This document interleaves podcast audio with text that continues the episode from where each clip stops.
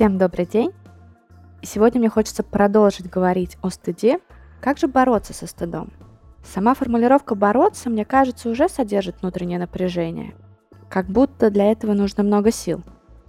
Действительно, бороться не имеет смысла, потому что даже вытесняя его из нашей жизни, оно остается в виде напряжения в теле.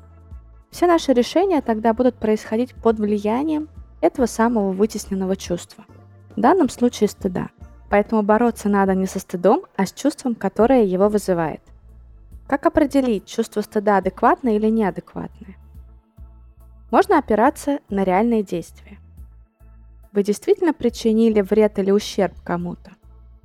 Тогда можно возместить вред или ущерб, извиниться, а можно наказывать себя. И вот это уже неадекватно, потому что никому от этого пользы не будет. Легче точно не станет.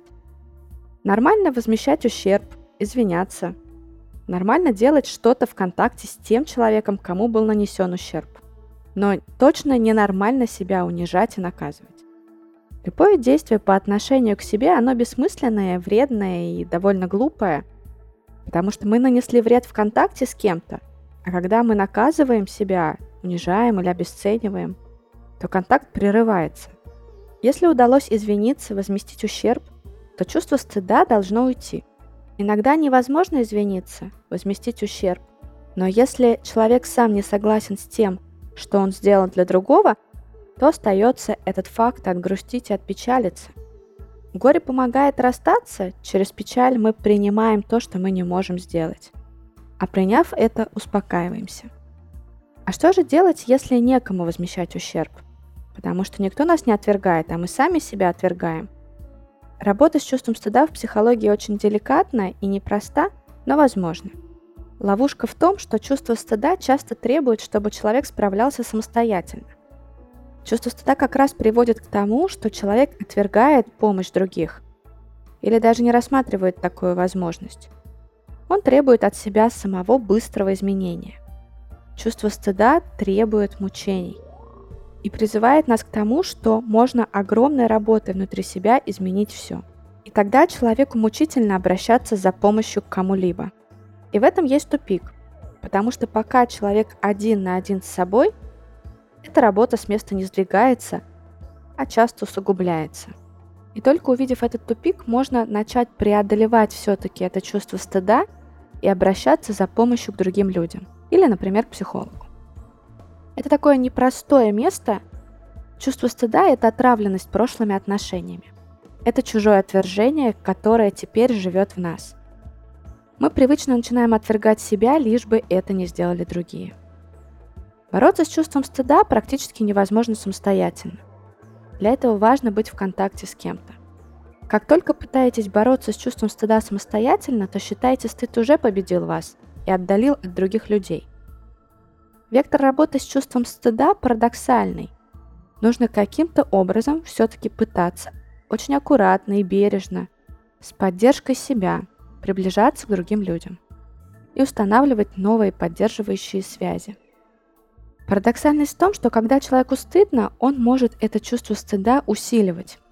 Поэтому здесь важна роль второго человека. Быть рядом, быть этой частью специальной поддерживающей среды, который знает, что делать. По крайней мере, есть такой шанс.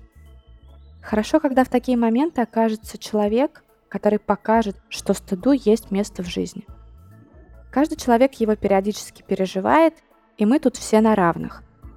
В личной терапии есть шанс это осознать. Эта работа чрезвычайно деликатная.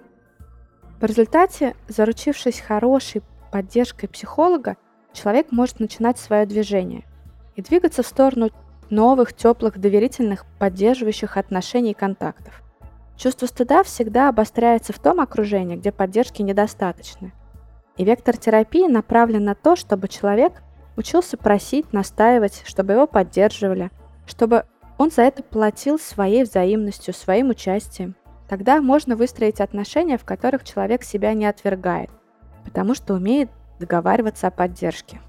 Другой способ – это замечать прошлое отвержение и отреагировать его.